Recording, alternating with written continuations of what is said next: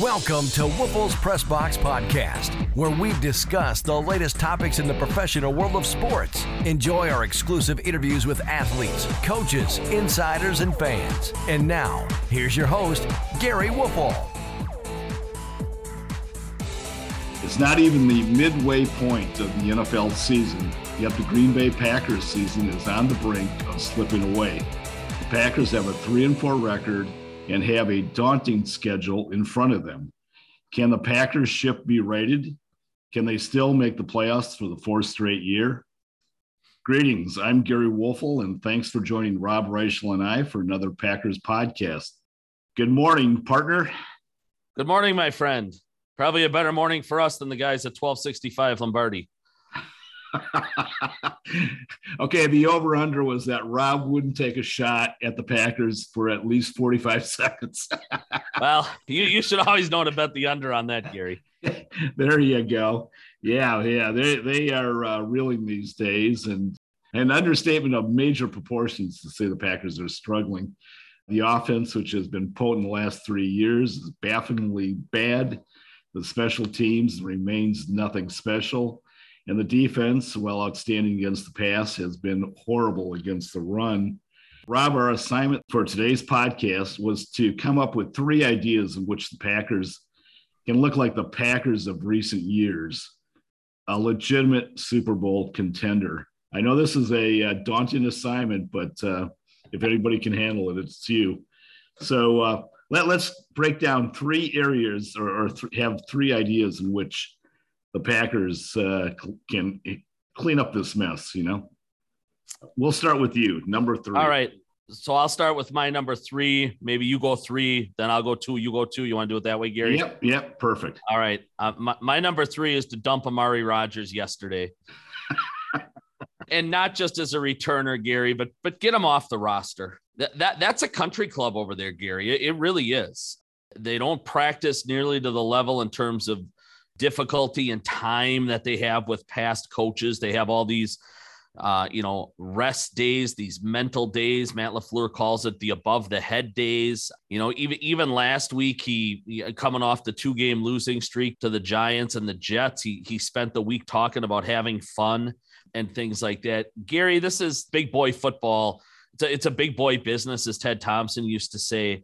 I think they need a move inside that locker room to shake things up and and to let everybody know they're on alert. Everybody's job is maybe hanging by a thread. They they did that a few years back. You remember with with guys like Ha Ha Clinton-Dix and Ty Montgomery and yeah, precisely, like and and and shipped them out of town in that miserable 2018 season. And you know, Amari Rodgers and and you know the only thing going for him, Gary, is that he was a third round draft pick by Brian Gutekunst and Gutekunst, who's obviously the general manager, would be the guy who has to make the call on Rodgers. If, if it's something Matt LaFleur would want, you know, he, he, he's got to get whatever the principal to sign off on that, right, Gary? And whether or not Gutekunst is ready to pull the plug on this guy, I don't know. He's he's had fumbled punts in two of the last three games. They've got some early momentum on Sunday against Washington. They're up seven nothing and the commanders punt it to Rodgers and he puts it on the ground again.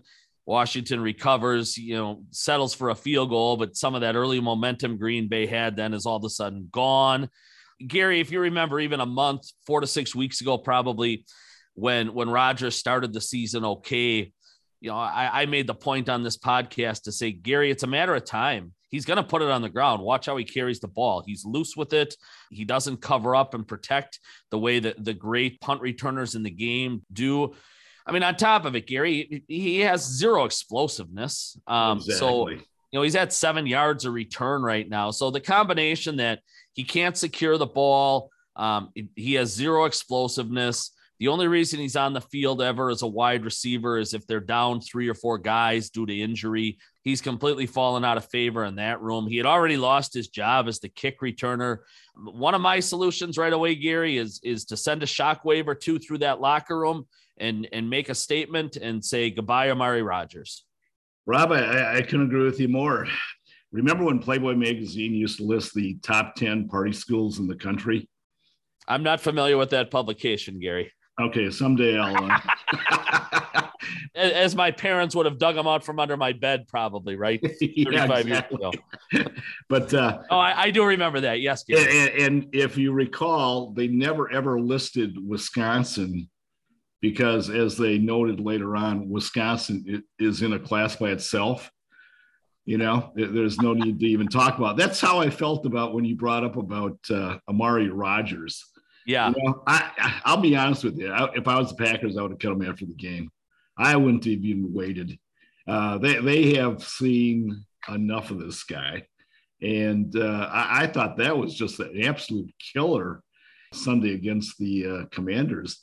The Packers came out and played really well in their first two uh, possessions, and I thought, man, that, you know, they're starting to uh, click on all cylinders offensively for the first time, and and then all of a sudden he comes along and muffs that punt, and it was just it, it's got to just be a devastating blow to a team. You know, you're in that situation, so yeah. Unfortunately, I uh, I I didn't have him in my top three, but like I said, you know, that to me uh, has to be resolved and, and resolved quickly.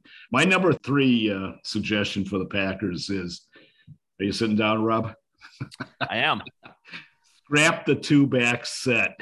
I'm a big proponent that you don't try to fix what isn't broken. I applaud the Packers for being creative, trying to come up with a new gadget offensively. Uh, I get the fact that they're in a transition period, that they're trying to maximize the talents of, of two very good players, you know, Dillon and, and Jones. But the bottom line is it, it's not working. I think the Packers uh, have to get back to what Rodgers referred to as simplifying things and go back to their basic offense and, you know, uh, make, make some adjustments to it. But I love the idea last year in particularly where Jones, you know, got the bulk of the carries, at least I shouldn't say for the whole year, but he kind of set the tone. And then when he got a little tired, they brought in Dillon, who was fresh, and, and, and he took over and now I see them both on the field, and, I, and I'm thinking like just by be having them both on the field, they're going to tire at some point. But uh, again, uh, I'm not one of those people that say let's fix what isn't broken. And the last last year, that that combination was very very good. Gary, I think you know you, you make good points. I, I think in the grand scheme of Green Bay's problems, I don't know that the two back set is in the in the top three, but you you, you do make some some good points. It, it, it leads well, I think, into my number two.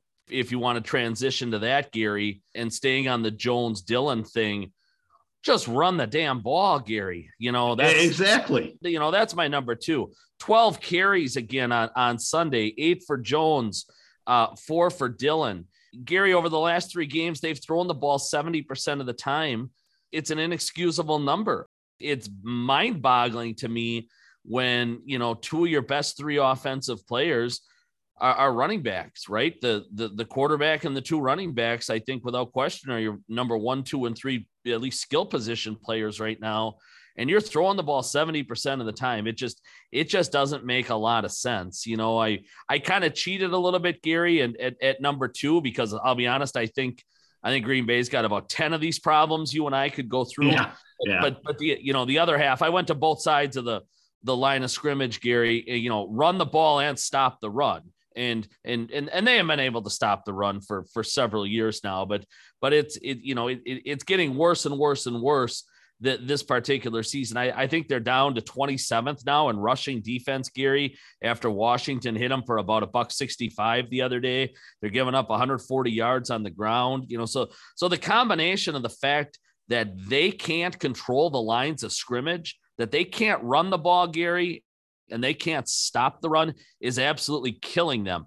Washington had the ball the other day, Gary, for 37 minutes and change, 14 minutes more than than what Green Bay had the football. They ran 25 more plays than the Packers did. They had, uh, I think it was about 140, 150 more yards than Green Bay did. When when the Packers had to make a stop of any significance, Gary, especially in that second half defensively, you know, they couldn't do it. And again, they couldn't put together sustained drives. Why? Because they can't run the football and they can't stop the run.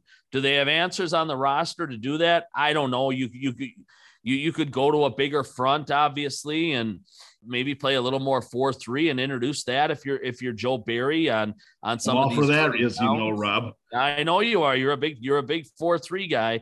Um, their secondary is so good, Gary, that this might be the the kind of team that can get away with that. But Rashan Gary had a brutal day the other day uh, against the run.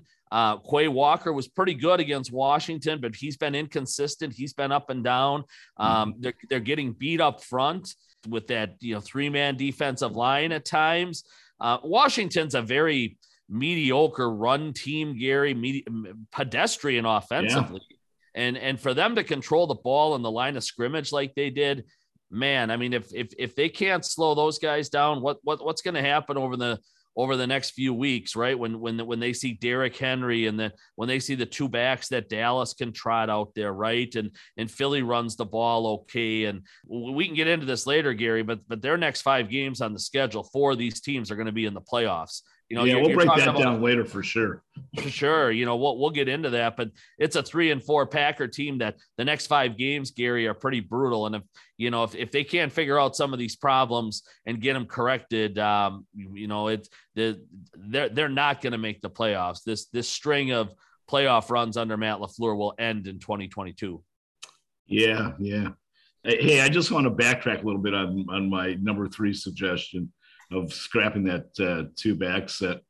Dillon has not looked good. You know, I mean, last year, I mean, it looked like he was really, really developing, that he's moving forward. And this year, I think he's regressed. And I'm not saying it's all on him. Uh, you know, a lot has to do with play calling, a lot has to do with the offense line, but he just doesn't look like the same back to me that he was a year ago.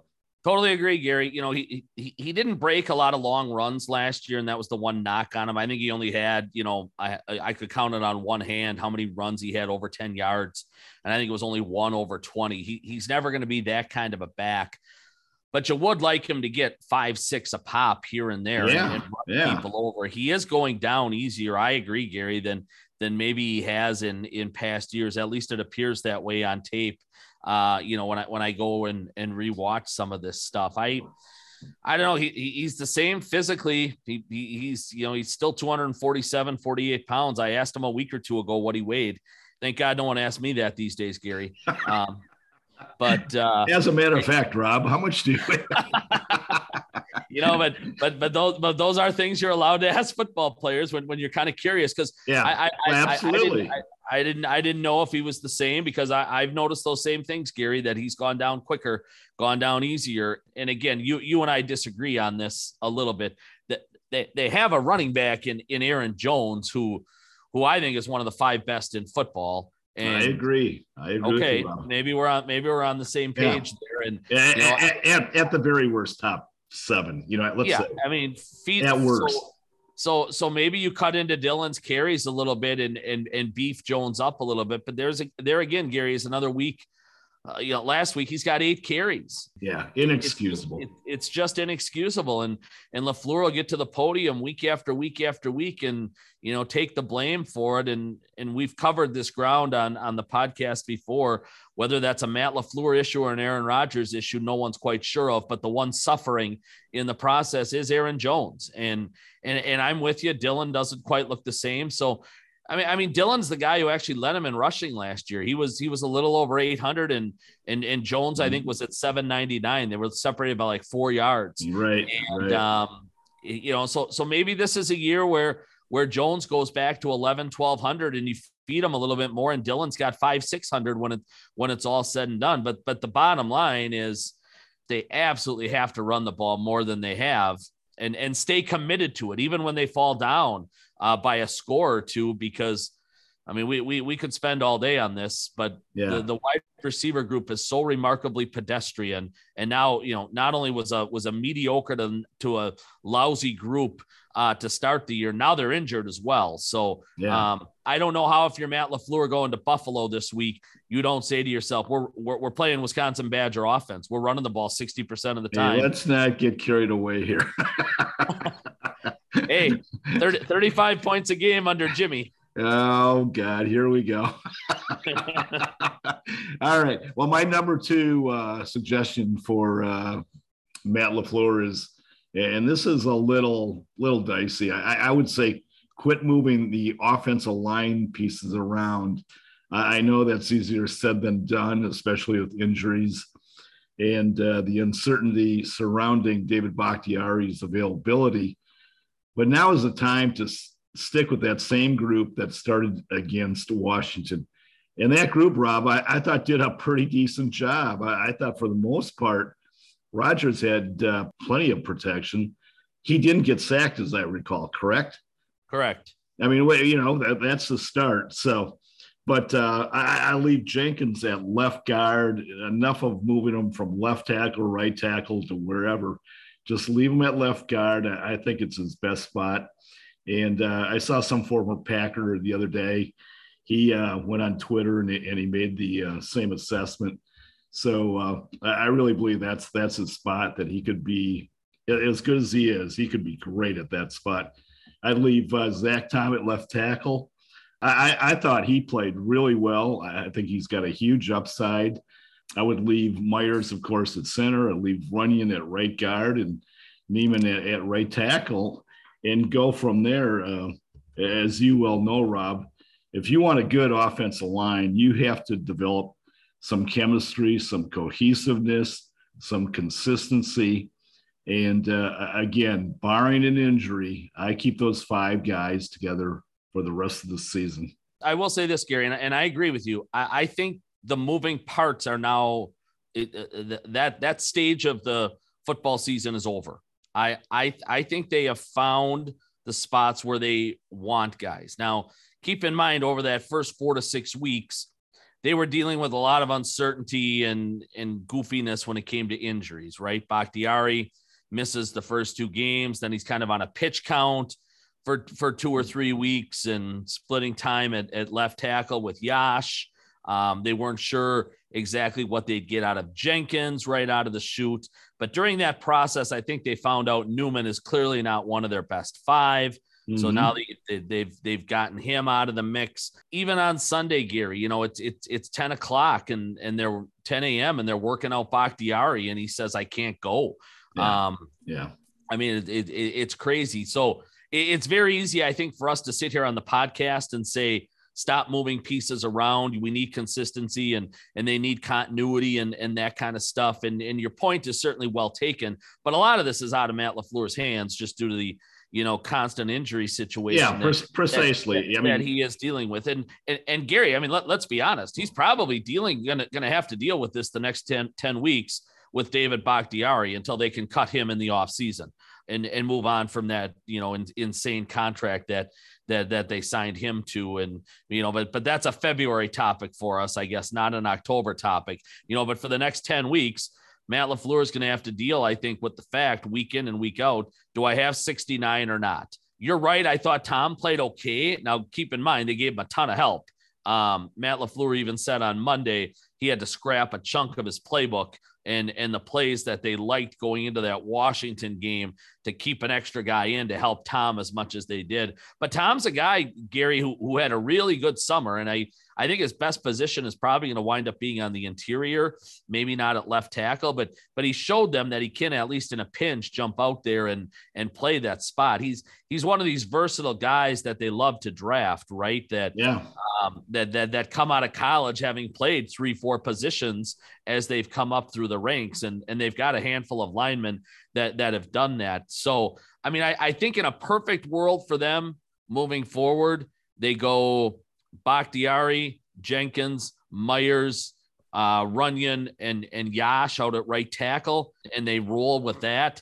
But I, I, the wild card in this whole thing is going to continue to be 69, right? And and what they have week in and week out out, out of Bakhtiari, and you know it's it, it's unfortunate, obviously, but here we are, Gary, almost almost two years removed from that injury, and and he's still kind of a week to week uh, toss up and and they're guessing on a Wednesday, on a Thursday, on a Friday if they're going to have them or not on a Sunday. So so that's going to throw wild cards into it. But I, but I do like that one quite a bit if they can if they can establish some consistency up front. Obviously, everything else offensively has a chance then to roll from there because if if if they have a day of blocking people like they did the previous week against the Jets, the offense has no opportunity to get off the ground. Yeah, a- a- absolutely.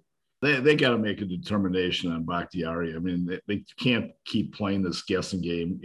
But but again, even if he comes back, I keep those other four guys in their spot unless something really, really dramatic happens. You know, somebody gets hurt. But uh, moving along, I, I, I be honest with you, I can't wait to hear what your number one is. Uh, I, I, was kind of speculating what you know what you might uh, come up with, like. Aaron Rodgers needs more girlfriends or a different girlfriend or Matt LaFleur needs a new haircut. What, what do you got there, big guy? When my kids were, were growing up, I coached them in a lot of things. And, and the one constant that I would tell their teams every single year, and it, it didn't matter the mm. sport, it didn't matter the team. I would tell everybody on bad teams, nobody leads. On mediocre to good teams, the coaches lead and on great teams, the players lead. And right now, Gary, there's not one player on that team that's leading. They and, and they need that to be the quarterback. And the problem is he's a god awful leader. They have a $50 million quarterback right now, Gary, who's always pissed off. And yes. he's, he's, he's pissed off at you know the, the the the players now, the the young guys that he's been given. He was pissed off you know, two years ago they did, they draft three years ago they drafted Jordan Love. He was he was he was he was ticked off when he, he didn't have enough organizational power a year ago. You know, he wanted a new contract. Always ticked about something, but Gary, he does not lead. And I'm not saying what these young guys right now on the roster, the the, the Romeo Doubs, the Samori Toure's, the you know just just in general, the young and inexperienced wide receivers and pieces that he has, even the guys up front blocking for him now. He doesn't need to be this warm, fuzzy best friend with all these guys, but but Gary, it wouldn't hurt if he encouraged some people too from one, you know, once in a while. You watch him and he's He's sitting alone on the sidelines. He's not inspirational whatsoever. It's it's the constant eye rolls, the throwing his hands up in the air, uh, the poor Aaron, poor Aaron, poor Aaron routine. It gets old, Gary. And guess what? He's a big part of this problem that's going on right now. We're, we're not watching Aaron Rodgers from 2020 and 2021 right now. We're watching 2018 Aaron Rodgers. We're watching the guy that got Mike McCarthy fired. Seven games in, Gary, he does not have one signature game, I, I, would argue, at this point in time. He has four straight games where his passer rating is under 100. He doesn't have a 300 yard passing game yet. Mm-hmm. And you know mm-hmm. how many games he's had over 250 yards, Gary? Just uh, two. Yeah, we talked about that a little bit last week. Yeah. No, he, he's been uh, incredibly mediocre at best. He he really has. I mean, his deep ball passing has been really bad. Uh, the I mean, the one he threw the other day for for Sammy Watkins um, where they should have gotten a pass interference call on it because Watkins was interfered with. Rodgers overthrew him so badly, they went and picked up the flag uh, because they ruled that it was an uncatchable ball. So, my suggestion, Gary, is, is this group needs a leader inside. And, it, and it's time for the $50 million quarterback to grab a mirror, stop blaming everybody else, stop blaming those young receivers. And, you know, when he's asked about his play this season, don't say things like, "Oh, I could play a tick better." You know, yeah. a tick. He, yeah. Gary, Gary, he could he could play about four million ticks better for what they're paying him and, and gobbling up a quarter of the cap and all that kind of stuff. He, it's time he owns his stuff. And for this team to get things turned around, Gary, because let, let's be honest, uh, they're, they're not going to add three new wide receivers at the trade deadline. They're, they're, they're, they're not going to fix, you know, everything that ails them on the defensive side or special teams. They need the two-time defending MVP to play like the two-time defending MVP again and not this guy that, you know, forced them to draft Jordan Love three seasons ago. Hey, I get it. Rodgers has been dealt a hand this year that isn't perfect it's not Jordy Nelson and Greg Jennings and and Randall Cobb and Jermichael Finley and James Jones, is it? it, it you know, it's it's Allen Lazard and and and Sammy Watkins and, and a bunch of rookies, right? It's it's it's not great personnel around him. But when when you're 39 years old, Gary, and you've been in the league this long and you've seen everything there is to see, you've got to find a way to lead. And it's time for him to step up and lead. And whether or not he can do it or not, probably determines where this season goes. He hasn't been a great leader his first uh, 15 years as a starter, his first 18 years in town. It's kind of now or never, Gary. This thing could go south in a hurry. And if it does go south, I, I think it's got the the the ability to potentially implode. Yeah, no, I, I wouldn't disagree with any of your assessments. Uh, you know, I, I have been a Roger fan, uh, Rodgers fan for his whole career basically, and um, but there are there are chinks in his armor. There there's flaws to his game and his personality. And uh, the one one thing I would have suggested to Aaron a long time ago is cut the uh, body crap language. You know, yep. uh, if one of your teammates screws up, get get over it. You know, and move on to the next play. But you know, he'll look towards the sidelines and say, you know, this this guy screwed up. It was his fault or whatever. And you know, let's face it, Rob. As as bad as things are, I can't imagine any other quarterback coming in and and changing things. I, I agree with you 100%. I, think the uh, talent around him is suspect at best. Uh, you and I talked about this ad nauseum last year already about the receiving core when they had Davante Adams, you know, one of the top 10 receivers in the league. And, and they don't have him anymore and they didn't replace him. I contend that's like one of the three worst receiving cores in football. I, I, I just think it's it's really bad. It's almost like a high college level. And, I agree. And, and you know, if guys aren't getting open and, and they've had breakdowns and pass protections, I, I'm not going to heap this all on Rodgers by any stretch. But yeah, he deserves a portion of the blame, and I, I think he's got to be a little more introspective and say, hey, you know what?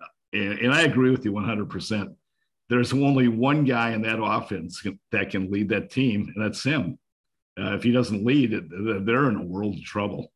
Well, Gary, you know, for all his warts, and he certainly had plenty of them, the one thing Brett Favre never did was show up teammates on the field. He right. never sold them out at, at, at, the podium. But, you know, Brett, Brett could go 31 for 35 and, and he would take all the blame for the four incompletions. You know what I mean? He, mm-hmm. Brett would always put the blame back on himself. And, and Aaron has never stepped up and taken blame really in his career for anything. So, no, I mean, uh, I, Gary, listen, I, like I said, I, he, he's been dealt a short deck, but my, my point is that there, there, there are many ways to lead and to do it in a, in a negative, divisive way. It, all that's going to do is destroy a team. And, yeah. and they, need, they need him more than ever to be, you know, a, a positive leader. Um, that you know, if, if they are all in this thing, you know, together, and you know, then then then then Aaron's got to be at the forefront here of of kind of rallying the troops. Not Matt LaFleur and not Joe Barry and not Rich Bisaccia or anybody like that. It's you know, again, the the the teams that function the best have have player leadership that is remarkably strong, and and they need Rodgers to kind of be that guy right now more than ever, Gary, with the combination of what they're paying him. Because let's be honest, Gary, one of the reasons they have these subpar wide receivers and some of these questions they have at other positions is because of the contract Rodgers has. Patrick Mahomes and Tom Brady are playing for about half the amount of money that Aaron Rodgers is playing for. So guess what? You know, if you're the Chiefs, if you're the Buccaneers, and obviously the Buccaneers have their own set of problems, but you can go out and spend an extra 20, 30 million dollars on some of these, you know, uh, positional groups that Green Bay can't address, Gary, um, because Green Bay is giving Rodgers 50 million a season. And, you know, the, the way Brady and Mahomes and some of these other guys have their contracts structured, they're not killing the salary cap the way Aaron Rodgers can kill it. So, you know, a, a lot of this is also just based on the fact that, you know, Green, Green Bay's hands are tied in some things because of what they are paying guys like Rodgers. So, they need him, Gary, to be a positive force right now, not not a negative one. Whether he has that in him or not, I I guess I guess we're gonna find out here. But Gary, things are really close to going completely south and and south quickly. I mean, they're they're an 11 point underdog as, as they go to Buffalo. You know, they're on the brink of going to to three and five, which we haven't seen around here in in in, in quite some time. We, like we talked about, I always like to carve up the season, Gary, into about thirds, mm-hmm. quarters mm-hmm. to thirds. So, you know, if you look at those next five games that they have coming. Yeah, let's, uh, let's save that for a little bit. Well, we'll get into sure, it. Yeah. Sure. You can bounce back on if, if you want there on, on, on, on oh, and, and we need your number one. Yeah, and and uh, you and I are clearly on the same page. I think you had it number two, and my number one is give the damn ball early and often to Aaron Jones. I mean, it's well yep. documented the Packers are a dramatically better team when Jones is heavily involved in the offense. And and and what to me is disconcerting is Matt LaFleur has repeatedly mentioned this after after games that they have to get the ball more to Aaron Jones. And then they start out the next game with Aaron Jones like Sunday. I think he carried the ball in the first play of the game. And he was involved in their first two possessions, which were very good. I mean, they could have been up 14 to nothing right off the bat. And all of a sudden, like you had mentioned earlier, they abandon him and go in a, in a different direction. And I, I, just don't get it. I mean, if you're into analytics or you're just a casual observer, Aaron Jones is a damn important piece to this offense. And for him to be basically shoved shoved aside doesn't make any any sense at all. No, I mean he's really their only explosive player at this point in time on precisely, offense. precisely. I mean, and yes, for again for Matt LaFleur to continue to forget about him and and and neglect him, and and and we see Aaron Jones's picture, you know, every Tuesday on the side of a milk carton. it's inexcusable, Gary. And uh, and and again. I don't know if that's Matt and I don't know if that's Aaron and I don't know, you know, I don't know if that's plays being changed and, and things to that effect. I, I do deep down think Matt wants to run Aaron more than than he's running him and, and Rodgers is clearly a, a, pass happy guy and he and he changes out of a, a lot of various things that that they do. But yeah, like I said, the, the numbers the last three weeks are 70% pass versus 30% run. Um, and, and Gary, it's a huge reason why they've lost to three teams that I think at the start of the year, everybody anticipated them beating. I'm going to bounce this off you quick, Gary. So last year, right? Yeah. Giants, Jets, Commanders. How many wins between the three teams? I'll say 12. 15. Good guess. Yeah. Yeah. Green Bay won almost as many games by themselves exactly. as, those as those three teams. I, I mean, they go, they go 0 3 against that trio. What I mean, what if, if Gary, if you did a parlay back in August in Vegas, right, on on Green Bay losing those three games in a row, you'd be retired right now. And well, you are. I'd be retired right now, Gary. I was retired it's, for about 35 years, Rob. yeah, right. You, would have enough for the you'd have enough for the whole next generation of Woelfels. So there you go. But I mean, seriously, it's, it's, incomprehensible that they could have lost those three games in a row to me. Yeah, I mean, who in their right minds? Well, we'll talk about this a little more uh, later in the in the podcast too. But who in their right minds would have ever thought the Packers would be three and four? I mean, I don't know about you, but at the beginning of the season, I thought they were going to be six and one or five and two at worst at this stage. I mean, what what has happened is just absolutely mystifying. Well, Gary, and then you think about too how close they really are to being one and six, right? Yeah. Tampa, yeah. Tampa plays without all its wide receivers, right? And they have to, you know, hold off Tom Brady uh, in the in the in the final seconds going for a two point conversion and had the had, had Tampa Bay not had the false start penalty and gone from the two to the seven, um, that game's probably headed to overtime. And and Tampa had all the momentum there. And then you think they saw a third string quarterback who who took the field for the first time in his life when New England came to town um, you know, three week, four weeks ago now, Gary, and they still had to go to overtime to beat Bailey Zappe and and and and those Patriots. So it is crazy that they're you know they're, they're probably a, a, very fortunate three and four football team at this point in time. The the real question becomes is is it going to matter? Can they put together any kind of stretch of good football here and and go let's say three and two in their next five which is buffalo detroit dallas tennessee philly man i i, I think they would they would kill at this point in time to come out of that at three and two and then be 500 heading, you know, head, heading to the home stretch with with just five games to go, Gary. But that that's a stretch where they could easily go two and three or one and four the way they're playing right now. Yeah, well, that let, us segue into that uh, daunting schedule uh, that that they face over the next five games. I mean, they got Buffalo, and uh, you know, barring something unforeseen, they're going to lose that game. Well, we'll talk about that in, in a few minutes. Just the Buffalo game itself but but I assume you and I are on the same page. That, that looks like a loss, right? And it might be one Gary that isn't isn't even competitive. You know what? Well, again, I'll, I'll get into that more later. Second game, Detroit. Uh, now, if they don't beat Detroit, and it's possible, but I, I think they're going to beat Detroit, right? Well, you said to me last week on this podcast, if they lose to the Commanders, the season's over. I said almost over. okay, okay. I think we'll have to go back and review the tape. But there I you go. I, where's our replay? Where's, right, our where, replay where's the replay? Ho- hopefully, they can do better than they did. Uh, you know, yeah, you know what? I, am more inclined to say it is over than it's not. I mean that that's a devastating loss. I mean, let's face it. Unbelievable. But right. but you know, again, we're kind of going off on different tangents here. Their saving grace is there's a lot of teams in the same boat as them. So theoretically, Correct. they're, they're not going to win the division, but they still have a, a legitimate shot at a wild card. You know what I mean? No, you're, you're absolutely correct, and you know the the fact that the whole NFC West is struggling, that Tampa Bay, heck, the South, I don't think anybody's over 500 in that division, Yeah, right? Yeah. Um, who, who would have saw Seattle as, as the front runner in the NFC West? So no, you're you're right. The only good division in the conference right now is has been the East, right, with Philly, Dallas, and and the Giants, and, and who would have thought? Who would have thought? and who would have thought? No, I I I agree. I mean, that was a god awful division two years ago, and but I, I guess kudos to them. They've they've kind of some of those teams have rebuilt themselves. No, but I'm with you. Just back to Detroit for a second. Yes, that that that should absolutely be a win. So now Okay. they're now they're four and five. Okay, and looking into your crystal ball, Dallas, five, they're five and two.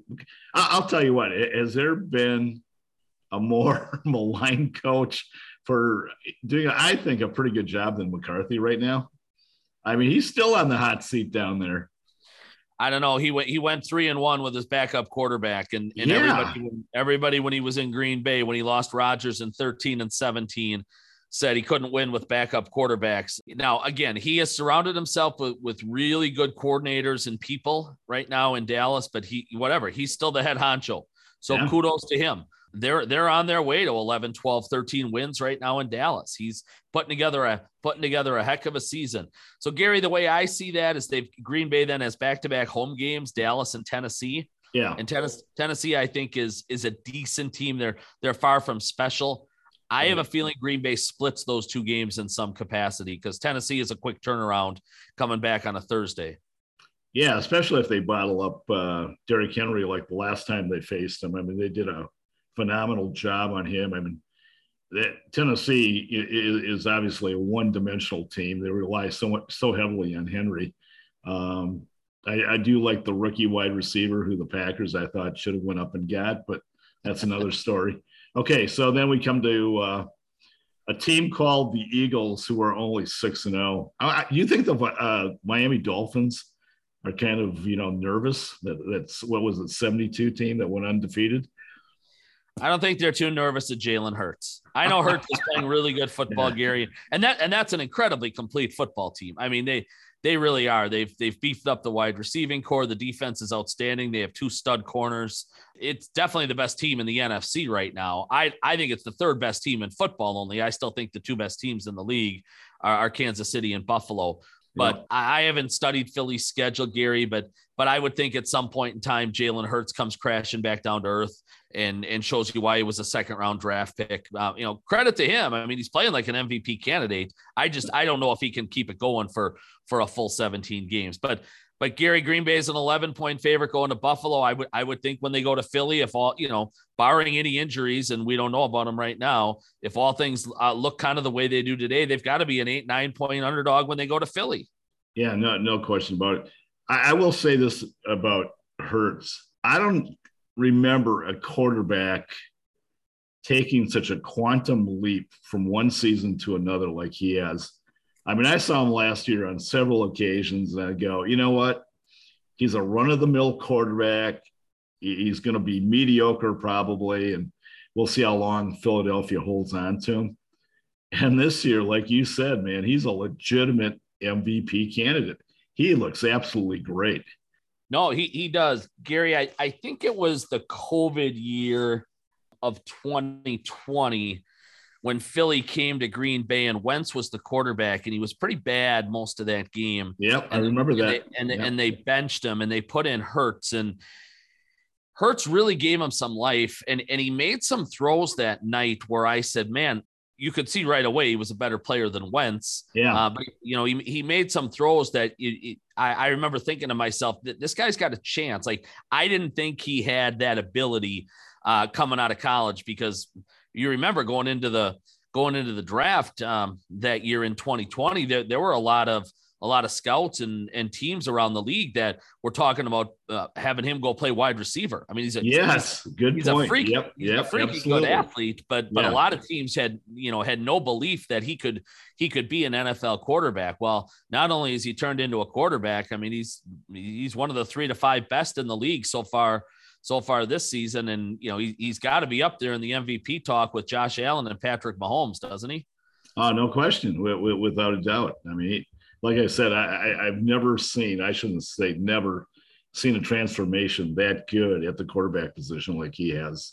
I mean, he has become, you're talking about Roger, Rodgers being a leader. That dude is the leader of that team. I mean, he's Yep. already, you know, displayed that. So, Couldn't agree with you more, Gary. So coming out of those five, the way I would have it is they probably go two and three, and now they're sitting at what five and seven five and with five to go, and and then that would be a situation where you you know you you, you flash it back to 2016 where Roger said run the table. I mean, if they are sitting at five and seven, they would probably have to run the table then to uh to get into the playoffs. So uh, are are they dead and buried yet? No. I mean, has should, should we start typing their obit? Maybe it, it wouldn't hurt us right now to have that. Well, I think you can start ready. typing it, but yeah, yeah, absolutely.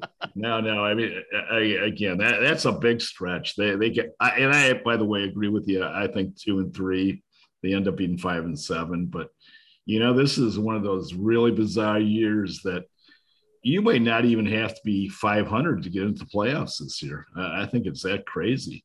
Well, I, you know, you've got the three in the NFC East that are really good. They're going to make Yep. it. Minnesota's good.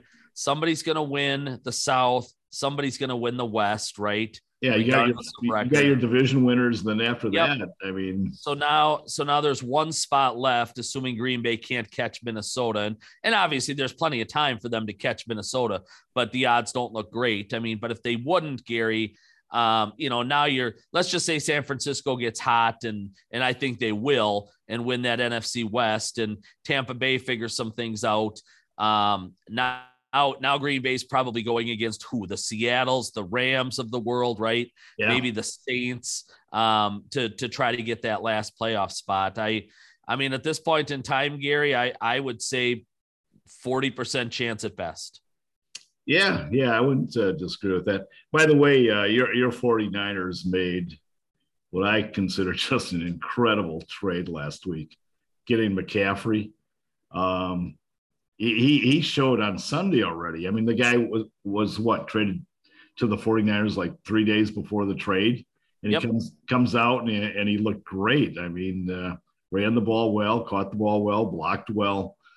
I mean, what a dynamic weapon to add to that team with with Deebo and um, but then again, they get kicked by Kansas City, right? I mean, it's crazy. I mean, that's the way the NFL is this season. What San Francisco did is what I think so many fan bases want their teams and their organizations to do, and that's when when you feel you're on the brink of greatness to go for it. Absolutely, And it- absolutely. it's been the number one complaint in Green Bay for two decades since Ted Thompson came to town that this organization never quote unquote goes for it. It's it's what turned so many fans off from the Milwaukee Brewers in 2022 when they traded away their best player um, at the trade deadline. It's uh, or or one of their top two or three. At at some point in time, Gary, you just you, you have to say you know. For, forget 2025, forget 2026 or whatever. Let's go for it now. And I mean, the 49ers have so many young studs in the prime of their careers, still on manageable, serviceable contracts. And why not? I mean, look at that offense all of a sudden, right now with Deebo and Aiyuk and Kittle and and Christian McCaffrey. And and and I know they gave up a ton of points to Kansas City last week, but they're beat to nonsense right now on defense. That group's going to get healthy. I think I think they're the favorites in the NFC. I know they're sitting at three and four, and and everybody's talking about Philly and the Cowboys and the Vikings, this or that. When San Francisco gets healthy, Gary, and, and kind of gets McCaffrey in into the flow of things, you know, say three, four weeks down the road, boy, that's going to be a football team nobody's going to want to play. No, I, we're uh, we're definitely on the same page on that as well. And people forget Jimmy Ward's been banged up, and yep. to me, he's their best player in the secondary. You, you can't lose big time players like that. That, that. That's had an effect on them. So, hey, Rob, one final segment here. Anything that has stood out about the NFL this season in your mind? I mean, there's been a lot of great storylines, but it, are there one or two storylines that uh, really have caught your eye? Well, I'm going to do one good and one bad. How about that, Gary? You can um, do whatever you want. well, this you hey, know, you're, you're you're Aaron Rodgers, okay? Well, I'm not going to take over this uh, podcast the way he wants to take over the Green Bay Packers. You, you, you, say, is there one or two things that caught your eye? The, the, this league catches your eye every minute, doesn't it? It's, it's it the does. beauty of the it, it, Even last night, Rob, uh, you know, the Bears. Yep. I mean, that, sure. that was a great game. The Bears actually looked like a legitimate NFL team. And Gary, that? who's to say the Bears can't get to nine wins and get in the playoffs the way yeah. they played last night, right? Yeah. That was a that was a red hot New England team they blew out. And I mean, Chicago seems to have figured it out, right? There, that and and and maybe someone there wants to send a memo to Matt LaFleur about the importance of running the football, right? Yeah, uh, yeah. You know, they they went over 200 yards again last night with those two backs and that quarterback. I mean, but uh, no, I, I I would say the one thing that jumps out to me more than anything, Gary, is you've got three Hall of Fame quarterbacks in Aaron Rodgers, Tom Brady, and Russell Wilson and and I assume Russell's going to get in yeah, uh, to the ball one day. Yeah, that that to me have completely fallen off the map, or their play is pedestrian compared to to what we're used to seeing. Now, there's different circumstances in every city, right? I mean, Russell, you can go and point to coaching. Um, Aaron, you can point to maybe some of the people around him. Uh, Tom Brady's got personal issues going on, no doubt about it, Gary but they, they've all affected them in in ways that have been dramatically negative for those for those organizations. Um, and and the play of all three, uh, you know, we're usually sitting here at this time of the year, Gary, talking about an MVP race.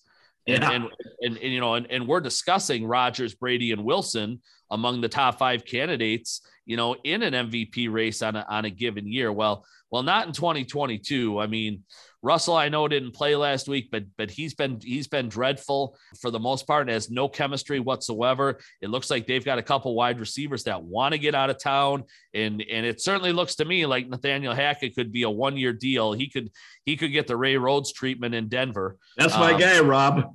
I know it is. I know it is. You might uh, you might want to look for a new guy, buddy. You know, Bill Bill Belichick uh, didn't do well in his first year either. Do not uh, abandon my guy. well, well, we'll see what uh, ownership in Denver wants to do, but I, I'm telling you, Gary, it's got all the signs of Ray Rhodes right now written on it. Yeah, um, it does. That, that, that's an organization that's that's not going to mess around. You know, no, I, mean? I, don't think so either. You know, I, if, if, I don't if, think so either. Um, if, they go south, yeah, he, will he'll yep. he'll get canned for sure.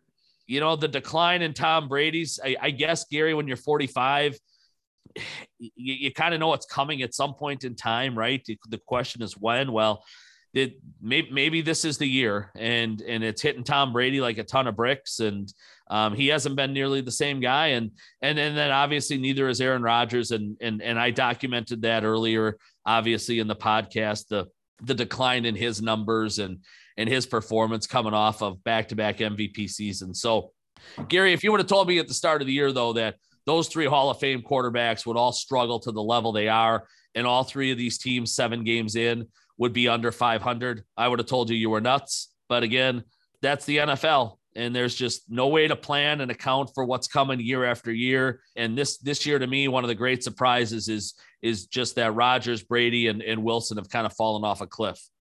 Yeah, that, that that's really a good assessment. You know who else I'd actually throw into that list? You you mentioned the three Hall of Famers. I think there's a fourth Hall of Famer that is struggling big time. His story has kind of been neglected. But if Stafford, look, Stafford, absolutely. See, I don't know that he's quite a Hall of Famer. Maybe he is. Maybe with that Super Bowl. Yeah, I, I think he's locked now. Maybe. Uh, yeah. But anyways, first of all, he's thrown six touchdown passes this year, right? Right. How many interceptions do you think he's given up? They had the bye week, right? Are they 500? Are they three and three? Yeah, I can't remember. Yeah, three. I'm gonna, I'm gonna go. I'm gonna go with ten. Yeah, he's eight, eight, eight interceptions. That's horrible. Okay. That, right. that is flat out horrible. Six touchdowns, eight interceptions.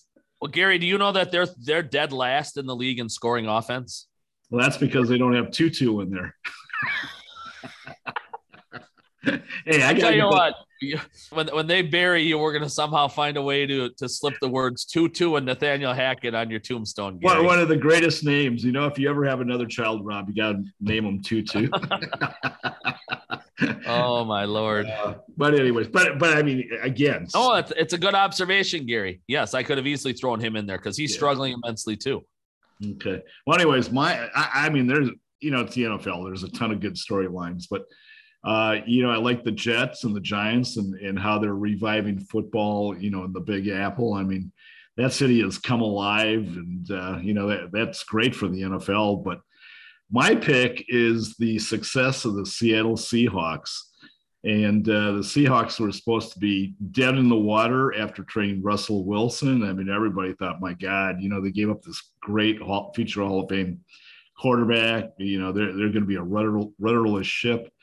And then uh, not only that, they played in, like we had talked about before, arguably the toughest division in football with the Rams, the 49ers, and the Cardinals you know, all of a sudden, Geno Smith, we, we were talking about Hurts. Geno Smith looks like a Hall of Fame quarterback. He's completed, I think, right around 74% of his passes, and he's having a better year than Russell Wilson. And then they uh, unearthed the gem in the uh, rookie running back, Kenneth Walker the third. And I don't know if you saw this, uh, Rob, the other day. He, he, had what 168 yards rushing. I mean, yep. just had a monster game. Do you remember him from Michigan State? Oh, extremely well. Yes. Yeah, you know, I I don't follow college football nearly as closely as you, but well, was he? Did you get the impression he was going to be a stud, even you know, based on what you saw? I thought he'd come out of training camp as their starter, Gary. You know, and then to no surprise, you know, Penny, who did emerge as the starter in camp, gets hurt. He's been hurt his whole career, and they inserted Walker and yeah, it, it it pained me, Gary, when when when that injury happened. I tried to pick up Walker in every fantasy league that I have, and I nice. I, I, got him in I got him in none of them. So, but he well, you know what? I actually did. I, I got him late, late, late in the draft, and, and I kind of stashed him, but he, he's coming out of, the, out of the stash box now. Absolutely. I I tell you what, Gary, he's still got ten games to go. That that kid's going to go over a thousand yards. He's, yeah, he's, yeah, he's a stud. He's got he's legit. He's got yep. a legitimate chance. You know, and, and, I always thought Pete Carroll was an excellent coach. You and I have talked yep. about him a little bit in the past, but uh, what what he's doing with that team right now just reaffirms my opinion of, of what a really good coach he is. And the Seahawks are, and I guarantee it, nobody, you know, like the Packers, nobody would have said that they were going to be three and four. Nobody was going to say the Seahawks were going to be four and one at this stage. And just just a, a, remarkable story. You know, whether that they can sustain this uh, success going forward, who knows? But as of right now, what a great story. It was going to be one of my uh, other ones, Gary, to get to was just the success of Geno Smith. I, I got more we can we can bounce off, but uh, yeah, I Gary, I think when they went uh, and, and, and played the Chargers the other day, they they had five rookie starters. Wow. Um, wow. In, in that game, I mean, so they they hit it in the draft and again, you want to look for another reason why Green Bay is struggling. Look at the top three draft picks, right? Devonte Wyatt can't get on the field.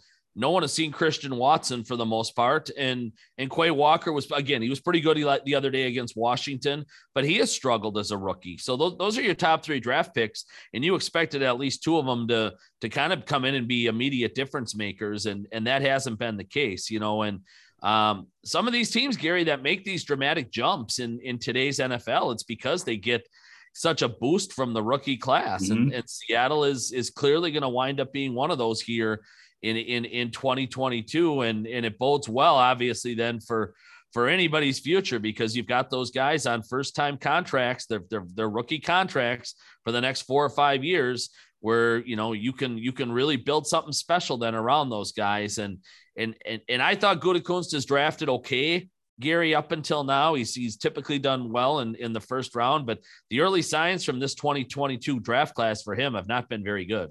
No no so uh Okay, one last thing before we uh, call it a day. Uh, the Packers play at Buffalo uh, this week, and before the season, I, I think if you were a football fan, you kind of circled this game as like a showdown between you know one of the best teams in the AFC, one of the best teams in the NFC, and that that that will not be the case. Uh, the Packers, have, if we have talked about incessantly, have, have been you know pretty bad so far this season. The Bills have been absolutely great. They rank. I, don't know if you saw this, Rob, or not. They rank first in offense and they rank first in defense. I mean, it doesn't get much better than that. You're stealing my thunder, Gary. That's where I was going next. Uh, so I'll bounce this off you quick. Yeah. Who's the last team to have done that? You know what? When I when I saw that, I was thinking the same thing. I have no clue whatsoever. Okay. I, I think I think it's remarkable. The 1996 Green Bay Packers. There you go. I didn't know if they were, they were the last, but yeah, they were the last, and and and a lot of people, Gary, believed in today's salary cap and free agency era, where a lot of teams can only beef up one side of the ball, not both. A lot of people thought that that record maybe never would be touched or broken. Yeah. Uh, well, Buffalo Buffalo's on pace maybe to do it. I'm a big believer that in the last 25 years, the best football team I have seen was the 96 Green Bay Packers. They were so complete on both sides of the ball. They could win with offense, defense. Obviously, the special teams were remarkable. This Buffalo team might wind up being just as good as those as those 96 Packers. I mean, Josh Allen's the closest thing we've seen to Brett Favre since Brett Favre. He's he's the toughest SOB I think in the league. Yeah. They've they've they've, they've put ridiculous playmakers now around him. Uh, the, the defense was already outstanding a year ago, and they added Von Miller, who they don't ask to, you know, play 40 snaps, but they ask him to go in there and two, three, four times a game, Gary, you know, absolutely make a play of the day and wreak some havoc. And he's he's done exactly that. He he was the biggest reason a couple weeks ago they went to Kansas City and and beat the Chiefs. Buffalo's been one of those teams and towns, Gary, that has kind of turned into a to a sympathetic story through time based on those four straight Super Bowl losses they had and you know in, in in the early 90s and and I I think this is the this is finally the team in Buffalo that that gets them over the hump and and wins them a Super Bowl. The, this to me Gary is is not just just the best team in football. I I think they're on a neutral field. I think they're a touchdown better than everybody else and uh this this is going to be a monumental task Sunday night for for a for a really mediocre to bad Green Bay football team right now. Well, you know what? Uh, the one thing I'm looking forward to this game is how the Packers secondary and and again you brought this up uh, at the outset of the show. That the Packers secondary is pretty good. Yep. Uh, um, you know, although they have not play, you know, faced a lot of great quarterbacks so far, and certainly nobody the caliber of Josh Allen, but um, I, I, think it's going to be fascinating. The Packers are number one. Uh, this, this to me is mind-boggling. They're number one in pass defense. You know, for all the problems they've had, their secondary is held up, and and that's a little skewed by the uh, quarterbacks they played, but I am very interested to see how Alexander matches up with Diggs, who has been an absolute beast, you know, uh, again this season. And if Alexander can somehow neutralize Diggs, I think the Packers got a shot, as ridiculous as that sounds. But uh, you take Diggs out of that offense, and I, th- I think you, you are going to be okay because I think again is Rashan Gary expected to play? I'd assume so, but yep, he'll play. So you know, if if Gary can somehow neutralize Allen from running crazy, which I think he can do, uh, I, again, I, I, give the Packers a chance. Wow, so you've got Green Bay winning the game. Hey, Gary. no, no, no, no, no, no. I didn't. I didn't. That's don't put words in my mouth. I said I think they have a chance, and, and I really do. You know, I, th- I think they could uh, give the Bills a better run than that that ten and a half point spread. Well, Gary, I will say this, you know, and, and Green Bay secondary is very good, but num- numbers can be skewed at times. And one of the reasons they are number one in pass defense is because teams are running the ball down their throats. And That's part of it. And, yep. And, you know, and teams are, you know, teams have no problem saying we're going to run the ball against Green Bay 55% of the time because they they can't stop the run. So so obviously there have been fewer pass attempts against Green Bay secondary than than a lot of teams. But you are right. I mean, if Alexander can at least get a draw with Diggs, but let, us be honest, Alexander lost his matchup to Terry McLaurin last week. And, Boy, McLaurin's uh, better than I thought. I mean, obviously he's a very good receiver, but he's yep. really good. He's outstanding. No, yeah. he's you know he mid first round pick for coming out of Ohio State, right? For a reason. I, I and Gary, I think Diggs is better. And you know, so again, if Alexander can get a draw there, that's probably a win for the Packers. Now, here, here's the concern, right? Gabe Davis is a really, really good number two. And now you've got Stokes probably on him the majority of the time. And, um, you know, Stokes has not had um, close to the year, I would say, that a lot of people expected him to have. The tight end, Dawson Knox, is really good. They're deep at the group. So now when they when they go to three and four at wide receiver, they've probably got advantages over Green Bay and Josh Allen can absolutely absolutely kill people too, Gary, with, with his feet. I think he's got uh, 260 rush yards already in four games or six games. I mean, so that's 40 plus a game at this point in time 43 44 yards by just just by the quarterback running around so and here's the other thing we didn't touch on much in this in the in this podcast you know um, a lot of people spending a, t- a ton of time on uh, on Rodgers and the wide receivers and and and the and the ridiculously bad numbers that the offense has put up and Amari Rodgers and the bad special teams. Gary, in the last four games, the defense has been on the field for 16 possessions. Okay. yeah. Four game. The opponent has seven touchdowns and four field goals mm. in that time. They've scored 11 out of 16 drives against Joe Barry's defense. So this defense, again, so hyped back in July and August and leaning into the season has not done what it should do, especially at crunch time. I mean, they they needed to make, you know, Green Bay the other day in that in the Washington game pulls within 23 21, right? With three and a half minutes to go. And you implore your defense to make one stop, give Rodgers a chance to go get a field goal and Rodgers doesn't see the ball again until there's 20 seconds left in the game. Um, you know, the, this defense hasn't held uh, held up either. So I'm not overly optimistic, Gary, with some of these matchups. And and and Joe Barry's just not a enough of an outside the box creative thinker to come up with some some new sets and schemes that that he can throw at Buffalo where where the Bills people are saying, boy, I, I haven't seen this yet from Green Bay. That's it that's just not how Joe Barry operates. So yeah, yeah. Um, no, I, I, I, Gary, I'm going to take Buffalo and I'll take Buffalo to cover 34 13. Wow. Wow. Okay. And, uh, you know, one, one, one final comment at Diggs, you know, that dude, I think he has like seven touchdown catches this season, if I'm not mistaken. Wow. I, I think that's the most among wide receivers. So it's absolutely imperative, you know, if the Bills get into the red zone, which they're they're going to do, obviously, they got to make sure Diggs is covered, whether it's with with Alexander and another guy, or, or Alexander's you know blanking blanking him. Uh, you know, totally throughout that that's that series, uh, you know, is going to be so vital. So, anyways, uh, we'll see what happens. But uh, you know, we talked about the Packers' demise in in the nation's capital, but if, if they get blown off the map by the Bills, Rob, it's over. see, Gary. See, Gary. I'm I'm not going to drop the over card yet, even at even at three and five, because like you touched on earlier, the NFC is such a hodgepodge yeah, of a yeah. mess right now. Yeah. Um, now, getting into the playoffs as the seventh seed, and then you you know you, you start the postseason by having to go to San Francisco or Dallas or something like that is is or Philly, whatever it turns out to be that now that that that's not any you know panacea for them they probably get smoked in a in a in a in a in one of those types of matchups. But but I, I will say this even at three and five you're only you're, you're not even quite halfway through in today's nfl so that there there would be time. But uh but you know gary there, there, there there's two ways to kind of look at this game. And, and i wrote this story earlier today. You, you remember back in 2010 they were eight and five and they went to New England. Their their season was kind of at a crisis point, and Rodgers didn't play in that game in New England.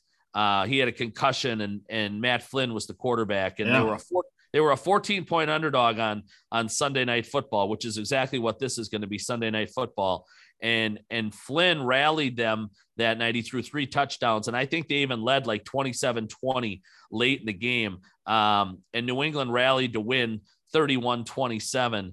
But but that loss, Gary, really reinvigorated that Packer team that they went and played a, I think that was a 14 and 2 New England team that season.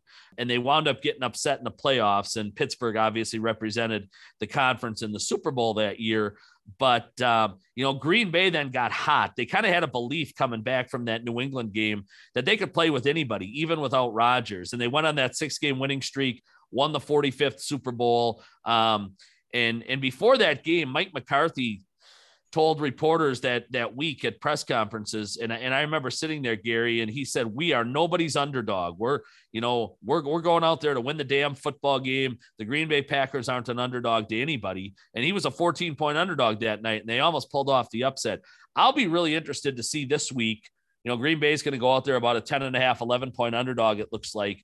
How Matt LaFleur rallies this team. Is it is it the same vanilla say nothing Matt LaFleur that we've gotten to know now for three and a half years? Or does he actually get up to the podium for once with a little bit of fire and try to, you know, try to try to light a match under some of these guys? I, I think it's going to be a fascinating week to watch Matt LaFleur too, from a psychological standpoint, how he tries to rally his team.